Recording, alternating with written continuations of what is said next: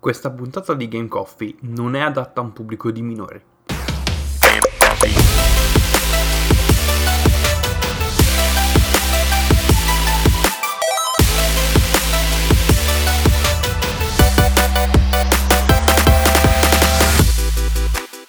Tutti ragazzi e benvenuti ad una nuova puntata di Game Coffee. Come va? Come state? Innanzitutto mi scuso per l'attesa perché questa è la prima puntata dell'anno e siamo già a febbraio. Il motivo è presto detto perché ho traslocato. Infatti sto registrando la mia prima puntata di Game Coffee del 2022 e della nuova casa in generale. Spero solo che l'acustica sia decente.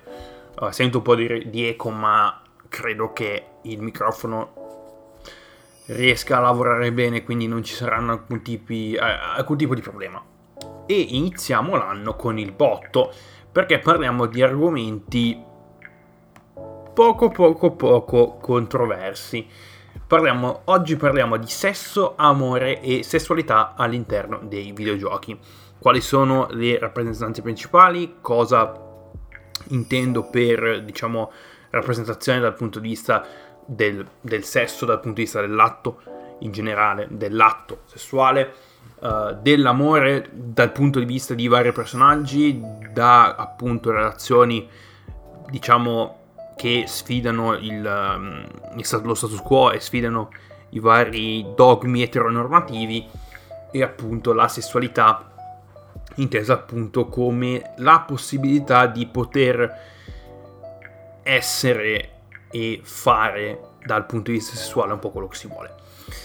E questo argomento mi è venuto, diciamo, mi è venuto in mente perché appunto in questi ultimi giorni ho fatto quest'anno, all'inizio dell'anno ho fatto la mia solita uh, lista di giochi che voglio giocare, rigiocare, finire, che trove- troverete nella puntata di fine anno di Game Coffee, quindi Game Coffee ovviamente è questo, è, è questo show, quindi nella puntata di fine anno che vi consiglio di andare ad ascoltare se non l'avete fatto, dove appunto cito i vari giochi che voglio finire o giochi che voglio rigiocare in maniera diversa. E uno di questi giochi che voglio rigiocarmi in maniera diversa, quindi facendo vari uh, playthrough dello stesso gioco è Cyberpunk 2077 perché Cyberpunk 2077 ha molte sfaccettature um, dal punto di vista di storia, trama, elementi, insomma c'è tantissimo da esplorare e una sola run assolutamente non basta. E perché Cyberpunk mi ha fatto pensare appunto al tema uh, del sesso? Perché Cyberpunk 2077 ha tutte e tre le... Um, rappresenta tutte e tre appunto queste macro categorie che ho elencato, ovvero sia sesso, la sessualità e le relazioni, comunque um, anche relazioni sia dal punto di vista diciamo sessuale che dal punto di vista eh, più sentimentale. E Cyberpunk fa tutto da quel punto di vista perché c'è di tutto, cioè effettivamente in questa sfera Cyberpunk offre tutto in, cioè, in questo senso. Partendo appunto dal sesso inteso come il coito, l'atto sessuale in sé, è uno dei giochi che rappresenta appunto questa sfaccettatura, questa panoramica piuttosto bene, devo essere sincero. Infatti ci sono molte cutscenes che appunto protraggono uh, atti sessuali che siano appunto atti che, uh, che, non possono essere skippati perché fanno parte della storia, quindi cutscenes che non possono essere skippate perché fanno parte della storia, o addirittura ci sono appunto i vari, um, i vari lavoratori, i vari sex worker che possono appunto essere con cui si può interagire e si può appunto avere una, um, un rapporto sessuale. Il tutto ovviamente in prima persona e completamente non censurato. Ovviamente non censurato se lasciate il gioco nelle impostazioni, tra virgolette, originali che mantengono appunto i contenuti di nudità, i contenuti di sesso e tutto ciò che riguarda appunto contenuti con eh, copyright. Quindi se siete degli streamer e volete giocare a Cyberpunk attivate appunto questa modalità che si chiama streaming mode che toglie appunto le canzoni che potrebbero avere dei um, che potrebbero essere appunto uh, trova, scovate e uh, potrebbero portare agli streamer degli strike per appunto contenuti uh, protetti a copyright e ovviamente per quanto riguarda um, anche un, un, possibile ban per contenuti di natura esplicita. Perché Cyberpunk di contenuti di natura esplicita ce ne ha fino dalla creazione del proprio personaggio se vi ricordate esattamente di cosa sto parlando se non vi ricordate vi lascio come sempre shameless plug i link di due episodi che ho fatto l'anno scorso, no, due anni fa, scusate, di appunto dedicati a Cyberpunk, la mia prima impressione e la recensione, appunto, dove parlo anche di queste feature un pochino più esplicite. Partendo anche, diciamo, um, uno dei giochi probabilmente più famosi che ritrae appunto questa sfera, um, oltre a The Witcher 3, che comunque ha delle scene di sesso al suo interno, magari un pochino celate, ma ci sono. Uh, abbiamo la serie di Mass Effect, che ha suscitato scalpore nei primi, appunto, nei, nei, nella, quando è uscito nel 2007 il primo appunto capitolo di Mass Effect, perché c'erano appunto scene o cutscenes di rapporti sessuali con delle creature aliene, che ovviamente essendo l'internet qualsiasi cosa può avere una controparte pornografica, la famosissima regola 34 dell'internet, e quindi scalpore, controversie perché, oh mio dio, si fa sesso con gli alieni. E, e, boh, cioè, a me non fa né caldo né freddo, devo essere onesto, però comunque Mass Effect è una di quelle serie che ha delle scene di sesso abbastanza esplicite, sia scene di sesso etero, quindi scene eh, di sesso etero e scene omoerotiche, perché appunto il nostro personaggio, il comandante Shepard, può essere sia uno che l'altro o entrambe, uh, può essere sia maschile che femminile e può avere appunto relazioni con membri dello stesso sesso, una cosa che all'epoca aveva fatto scalpore come al solito. Quindi abbiamo vabbè, The Witcher generalmente CD Projekt Red non è che si, diciamo, non è che gliene frega più di tanto, non è che gliene frega più di tanto appunto del, del materiale che si esplicita o meno. Se, devono, se lo mettono, lo mettono e ci sarà un motivo. Quindi non fate i buonisti, basta Discord, non fate i buonisti, non fate per... Eh, capite, capite. Um, quindi, oltre a Cyberpunk, eh, The Witcher, serie di The Witcher, perché ovviamente non credo ci siano solo scene di sesso solo in The Witcher 3, credo che ci siano scene di sesso anche in, uh, negli altri titoli di, della saga di The Witcher. Passiamo ad un titolo che mi ha, diciamo, che è uno dei miei giochi preferiti. Parliamo della serie di Fallout e parliamo di Fallout New Vegas. Qui non ci sono scene, non c'è contenuto esplicito, nel senso che non si vedono, non ci sono scene di sesso, ma esiste un tale, um, una, una, un personaggio che permette uh, un NPC che permette al personaggio di uh, avere appunto incontri sessuali ed è un robot. Sono Mephisto e si trova all'interno della a Riverside se volete essere curiosi. Ovviamente, come ho detto prima, non ci sono non c'è nessun tipo di scena esplicita. Fisto fa le sue cose, schermo nero, sentite solo tanto di trapanare e finita lì non credo, non credo, non credo che queste interazioni diano dei perk o diciamo dei, dei, dei buff temporanei. Non ne sono sicuro, non, non, ho fatto quella side quest, però ero a conoscenza del, diciamo, di, di questo personaggio che poteva appunto fare favori sessuali per soldi. Una specie di buttana lavorativa, una buttana robotica in un certo senso, però sembra un termine dispositivo, quindi una sex worker 1 barra A perché effettivamente un robot non ha genere, quindi un sex worker nel mondo di Fallout. In Fallout 4 non eh, credo ci sia nulla di questo tipo, ma ovviamente esistono le mod sozze e come al solito. Cioè, tra l'altro, effettivamente, se dobbiamo toccare l'argomento, qualsiasi gioco grazie alla regola 34 dell'internet, ha delle mod zozze. Cioè, è naturale perché ovviamente... Che, che, che cosa... che, che vi devo dire? Che vi devo dire? L'avrete capito, se sbazzicate l'internet avete probabilmente capito che qualunque gioco disponibile, più o meno, la maggior parte dei giochi disponibili su PC ha delle mod che appunto strizzano l'occhio a, a diciamo a demografiche a categorie demografiche più adulte con tutti i PC insomma quella roba lì ovviamente non posso non parlare di sesso nei videogiochi senza citare la, il casino che è venuto fuori nel 2004 con GTA San Andreas e la cosiddetta Hot Coffee Mod. Cosa è successo in questo, in questo diciamo, in questa istanza? GTA San Andreas, quindi parliamo di uno dei giochi più famosi di tutti i tempi.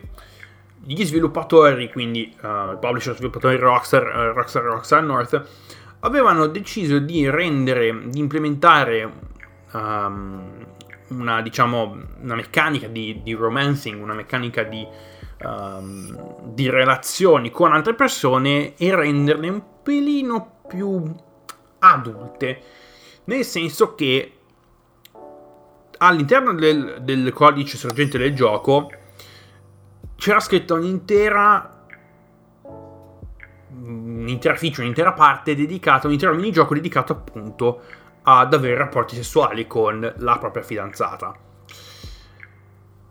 Al che il publisher Take Two ha chiamato Rockstar e ha detto sentite qua, bello è il minigioco del sesso, ma se non volete altri casini, meglio che lo levate. E quindi cosa ha fatto Rockstar? Hanno semplicemente mozzato quella parte, appunto, quel minigioco lì, ma l'hanno tenuto all'interno del sorgente. Quindi quando GTA San Andreas è uscito nel 2004 ha ricevuto un rating di, um, adesso parlo per gli Stati Uniti, quindi um, la, la, board per, diciamo, per rating dei videogiochi, quindi l'ESRB, gli ha dato un rating M. M significa mature, cioè non ha dato, non ha dato ai bambini, ma per appunto le tematiche che GTA San Andreas tocca, quindi la, uh, la violenza, la droga, insomma, quelle cose che ai bambini meglio non far vedere. Poi, nel, sempre nel 2004, quindi a poca distanza dal rilascio di San Andreas, un ragazzo, un tizio, un modder, ha trovato, spulciando nel codice sorgente di appunto GTA San Andreas, ha trovato questo minigioco e ha creato una mod per reimplementarlo all'interno della versione PC di GTA San Andreas. Ed è venuto fuori un casino, perché appunto, dato che a quanto pare quelli di Rockstar hanno detto sì sì sì, il minigioco non esiste più, ma in realtà nelle diciamo, copie vendute era all'interno del codice sorgente, Mm-mm. questa cosa mi fa puzzare un pochino, infatti GTA San Andreas è stato, du- è stato uh, rimosso dagli store, negozi, perché nel 2004 ovviamente era tutto, uh, era tutto in fisico, quindi nel 2004 il gioco era stato rimosso dai negozi ed era stato ri- rilasciato con un rating che l'avrebbe, diciamo, mutilato di vendite, specialmente in paesi in cui i rating, le, le board dei rating, comunque i rating dei videogiochi sono effettivamente come si può dire, legali e vengono rispettati dal punto di vista legale, ovvero sia il rating di adult only, cioè chiunque non abbia più di 18 anni non può assolutamente per nessun motivo comprare una copia di dato gioco, ovvero sia in questo caso GTA San Andreas.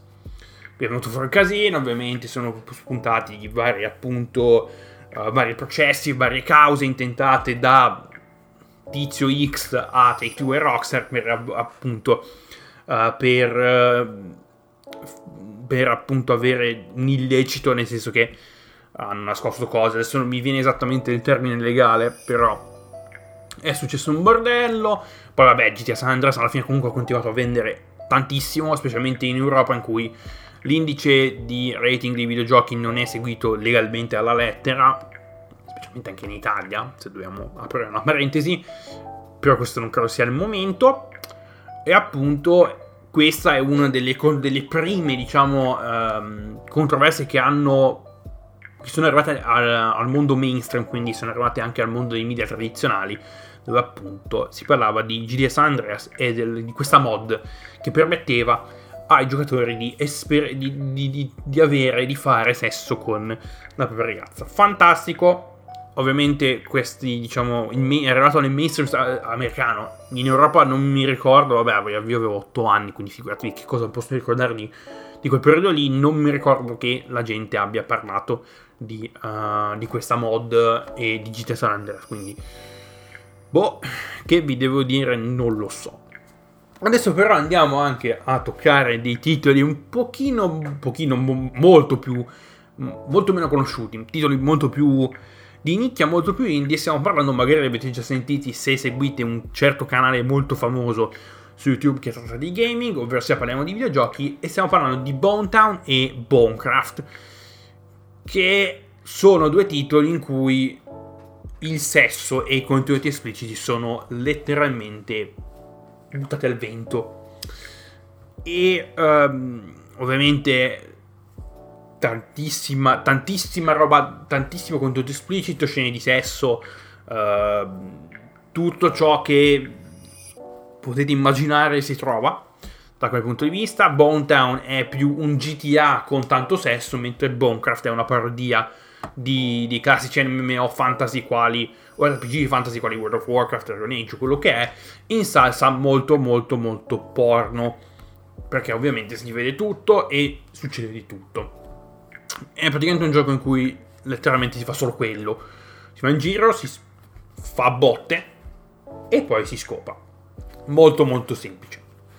Poi un altro titolo che appunto ha questa meccanica un pochino zozza, ma um, non è esplicita in nessun modo, è God of War. I primi God of War, non sto parlando di God of War 2018, ma i primi God of War che avevano questi quick time event, dove appunto Kratos, Kratos entrava in, queste, um, in questi, diciamo, questi o bagni con tre ancelle e facevano cose e dovevi, to- dovevi premere i tasti al, al punto giusto per recuperare la tua vitalità e soddisfare queste tre donzelle. Insomma, roba molto da maschio alfa. Cose, era il 2005, quindi era tutto, era un pochino più concessa questa cosa qui. Vabbè. Però ovviamente, come dico, cioè, di sesso nei videogiochi possiamo, se si cerca, si trova. Un altro titolo che non ho messo in questa lista, ma che molti probabilmente, molti, molti della saga, appunto molti dei fan della serie, e dato che è un titolo, dato che sono i giochi che principalmente vengono giocati su PC, hanno a che fare, sto parlando della serie di The Sims, ovviamente da che, da che mondo è mondo, da appunto credo da The Sims 2 perché è stato il primo The Sims in 3D, sono spuntate mod di contenuti espliciti. Li trovate a, a bizzeffe, rapporti sessuali funzionanti, solo pose, eh, materiale eh, esplicito, trovate di tutto, trovate di tutto.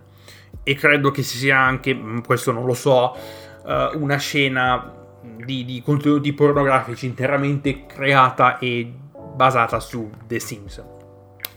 Bello, molto molto bello.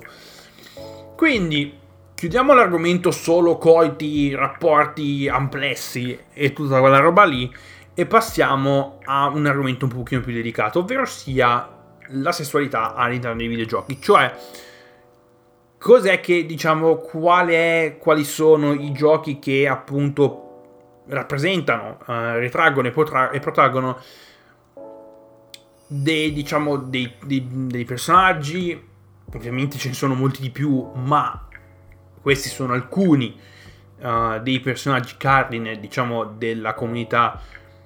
Non direi, non direi, della comunità, ma nel senso che um, cercano appunto di, um, di, essere ritratti in modo da essere più uh, relatable possibili per i giocatori uh, queer, quindi i giocatori che non fanno parte del classico, um, del classico diciamo, della classica persona, classica, uh, della persona appunto eteronormativa e um, cisgender. Sto cercando di essere il più rispettoso possibile con i termini.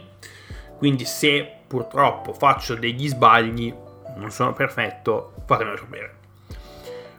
Parlando di sessualità, non posso non citare il primo personaggio transgender um, della storia dei videogiochi da quello che molti sanno, ovvero sia Birdo, che è questo uccello uh, rosa che fa parte della serie di Super Mario. Se non sbaglio questa info veniva trovata in un manuale, credo in Super Mario World, ma non ne sono sicuro, non ne sono proprio sicuro al 100%, però uh, nella descrizione appunto di Birdo si um, facevano riferimenti al fatto che sia uh, questo uccello sia un uomo, ma si diciamo si traveste, si è dipinto di rosa e uh, presenta caratteristiche femminili. Che è per il Giappone, ovviamente Super Mario essendo uscito, essendo un titolo giapponese, devo dire che è un passo avanti. E stiamo parlando di primi anni 90 e nessuno credo si sia scandalizzato da questa cosa qui. Però ci sono anche dei titoli che, eh, molto più recenti che hanno suscitato scalpore per appunto uh, la, la, sdoganazione di elementi del, del gay e del gender. E sto parlando di The Last of Us Parte 2. Quando è stato annunciato The Last of Us Parte 2, uh, in un... Uh, credo in un, un teaser trailer venuto fuori credo alle 3 di qualche anno fa veniva appunto mostrata la protagonista di The Last of Us Parte 2 ovvero Ellie in un ballo con la sua ragazza, ovvero Dina. E ovviamente poi c'è stato il bacio e da lì è scoppiato un casino perché la gente non sa stare zitta. Però queste, diciamo, queste le basi sulla relazione che appunto ha Ellie, sul fatto che Ellie sia appunto omosessuale, vengono già fondate nel DLC, nel, nel DLC espansione di The Last of Us, il primo, ovvero sia Fall Behind o Left Behind. Uh, Left Behind, dove appunto um, Ellie si trova in una relazione. Ovviamente Ellie è, pic- è piccolina, avrà avuto 13 anni, 12 anni all'interno di Last, del, del primo Last of Us. E appunto si trova in una relazione con questa ragazza, sempre della, stessa età, uh, tale Abby. Uh, e appunto poi, vabbè, la relazione poi uh, non credo sia andata a buon fine e uh, appunto ha trovato l'amore in questa ragazza che si chiama Dina. Poi abbiamo anche um, dal punto di vista di relazione omosessuale abbiamo Life is Strange con la storia di Max e Chloe amiche ma si, si vede che ci, c'è una specie si, si crea un, una relazione appunto un rapporto sentimentale tra le, tra le, due ragazze e si crea questa relazione molto carina uh, uh, che um, è venuta fuori appunto dopo una, una piccola sfida che Chloe ha uh, tirato, ha, ha lanciato a Max. Poi, sempre della stessa casa, degli stessi sviluppatori, quindi Don't Nod, uh, abbiamo l'ultima, una, forse credo sia l'ultima appunto avventura che hanno eh, rilasciato, ovvero Me Why, in cui si parla, in cui, in cui, appunto viene rappresentato come protagonista un certo, due gemelli anzi, due gemelli, no, due gemelli, o due gemelle, due gemelle, Allison e Tyler. Tyler è un personaggio transgender, ovvero sia nato, uh, nato femmina, ma ha deciso di... Um, sapeva di non sentirsi appunto femmina, però si sentiva appunto... Era nato, diciamo, in un corpo da femmina, ma su lui si è sempre sentito maschio, e quindi ha deciso di fare la transizione ed è appunto nel momento in cui, nel, diciamo, nel gioco è ancora in transizione, quindi non, non è effettivamente non è ancora arrivato alla fine, ma sta lavorando su appunto sul finire la transizione da, in questo caso è FTM, quindi female to male, ovvero sia parti come donna e um, arrivi come vuoi cambiare appunto il tuo sesso dall'altra parte, quindi passi da donna a diventare uomo. E sempre per quanto riguarda la sessualità, ovviamente non possiamo non citare Cyberpunk 2077 perché V può essere di tutto. Perché CD Projekt Red dà carta bianca effettivamente a, appunto a, al giocatore. Ovvero sia può essere il classico, cioè classico, può essere maschio cis, quindi maschio eterosessuale con tendenze tra virgolette normali, nel senso con tendenze um, eteronormative, può essere un maschio transgender che è una cosa, diciamo, non dico avrei potuto fare, avrei voluto che ci fossero più possibilità, ma uh, il, la, cioè, come si sceglie appunto di essere transgender o meno è dato dalla voce, ovvero sia uh, se si sceglie la voce maschile, in qualsiasi caso si viene dato del lui, si viene dato appunto del, del si viene dato il pronome maschile. Se sceglie la voce femminile, si viene dato il pronome femminile, quindi puoi anche avere il corpo da maschio e avere la voce da femmina, la voce femminile e uh, verranno appunto a indicarti come uh, con i pronomi femminili. E ovviamente anche dal punto di vista fisico si può fare un po' di tutto. Ovviamente cioè, questa diciamo mi ricordo quando è uscito due anni fa la fantomatica appunto possibilità di scegliere come i propri genitali come, come mm, l'aspetto dei propri genitali. Uh, ovviamente si può essere sia completamente cis, sia, sia completamente uh, cis, sì, uh, sia trans, quindi puoi avere appunto il corpo da uomo, ma avere la parte riproduttiva femminile o essere completamente asessuati, quindi non avere nulla né uh, sul, sulla, sul, um, sull'addome, sul torso, quindi niente tette, nel caso delle femmine, nel caso appunto di un personaggio del corpo femminile, e neanche di avere uh, un apparato sessuale, un apparato riproduttivo, né che sia un pene né che sia una vagina. Puoi tranquillamente non avere nulla. Questo è più un, um, un cenno all'avere appunto a non mostrare nulla, nel senso che è diciamo la versione family friendly di, del, dell'intero, diciamo, dell'intero casino che è venuto fuori, ma ovviamente la scelta data dal giocatore. Poi è venuto fuori un casino perché mi ricordo che uh, durante le varie appunto demo che uh, CD Projekt Red rilasciava per quanto riguarda Cyberpunk 2077 e credo anche di una billboard c'era appunto rappresentata una un personaggio transgender ed è venuto fuori il finimondo perché, oh mio dio, il gender, il gender, ci vogliono morti tutti.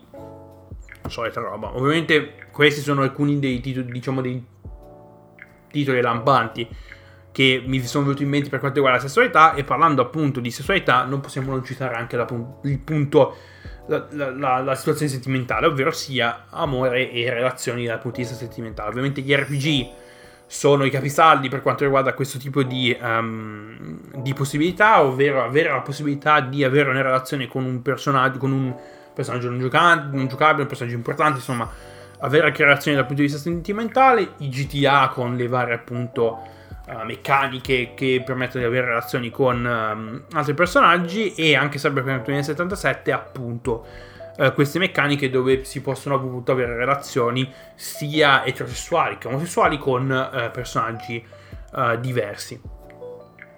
Quindi, ovviamente, molti altri titoli hanno comunque sempre queste, vengono, uh, rappresentano e protraggono uh, relazioni sentimentali, cioè, come, cioè, è ovvio, perché molti titoli hanno appunto queste, mm, queste sfaccettature, che è molto bello, che è molto bello, devo essere sincero.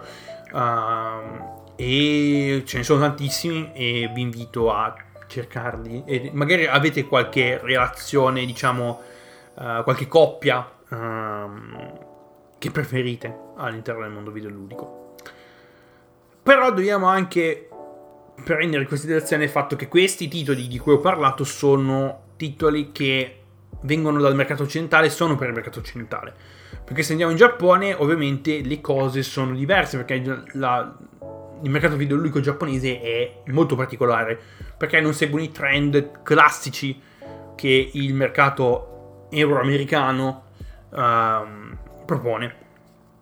Quindi abbiamo anche molti giochi più spicy uh, e abbiamo appunto anche una sloganzione del, del, sesso in maniera un pelino diversa dal punto di vista uh, dei, dei giapponesi abbiamo sì uh, titoli con contenuti molto componenti ultra esplicite, vari custom made, Senran Kagura, uh, Galgan.